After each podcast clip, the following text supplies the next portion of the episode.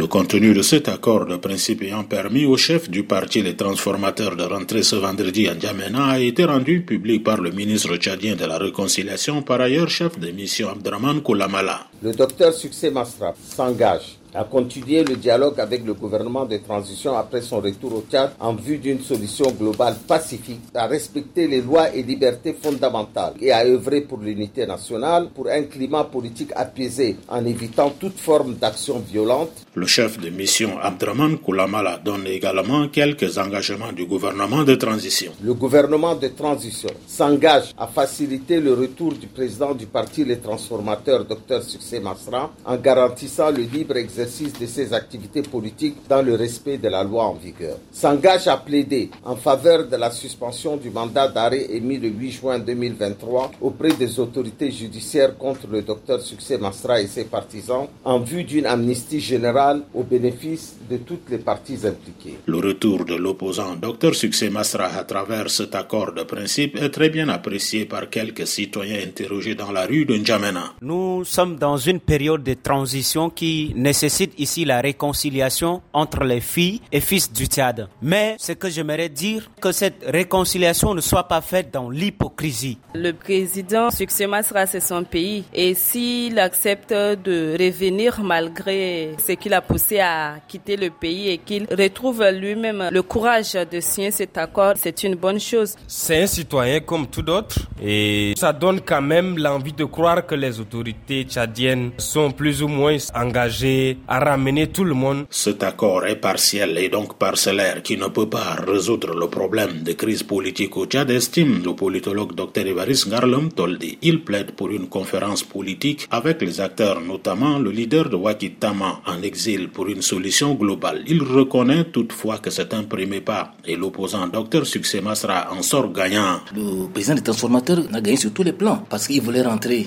le 18 octobre sans accord, sans garantie. On l'a empêché de venir et il revient maintenant avec un accord, donc certainement avec beaucoup plus de garanties. Or avant, il s'est hasardé à venir euh, avec la queue entre les jambes, sans accord le 18 octobre passé. Donc j'ai comme l'impression que le gouvernement déroule souvent le tapis rouge au président des transformateurs à chaque fois que lui pose un acte, le gouvernement qui pense le contrecarrer lui offre plutôt un boulevard pour euh, avancer. À sa descente d'avion ce vendredi à l'aéroport international Hassan Djamous de N'Djamena où il a été accueilli par le ministre de la Réconciliation nationale, le président du parti Les Transformateurs, Dr Succès Masra, a déclaré et je cite, Merci à vous, peuple vaillant, gloire à Dieu qui nous a donné ce grand pays à transformer dans la justice, l'égalité et la diversité. Fin de citation. André Kordoma Djingar N'Djamena pour VOA Afrique.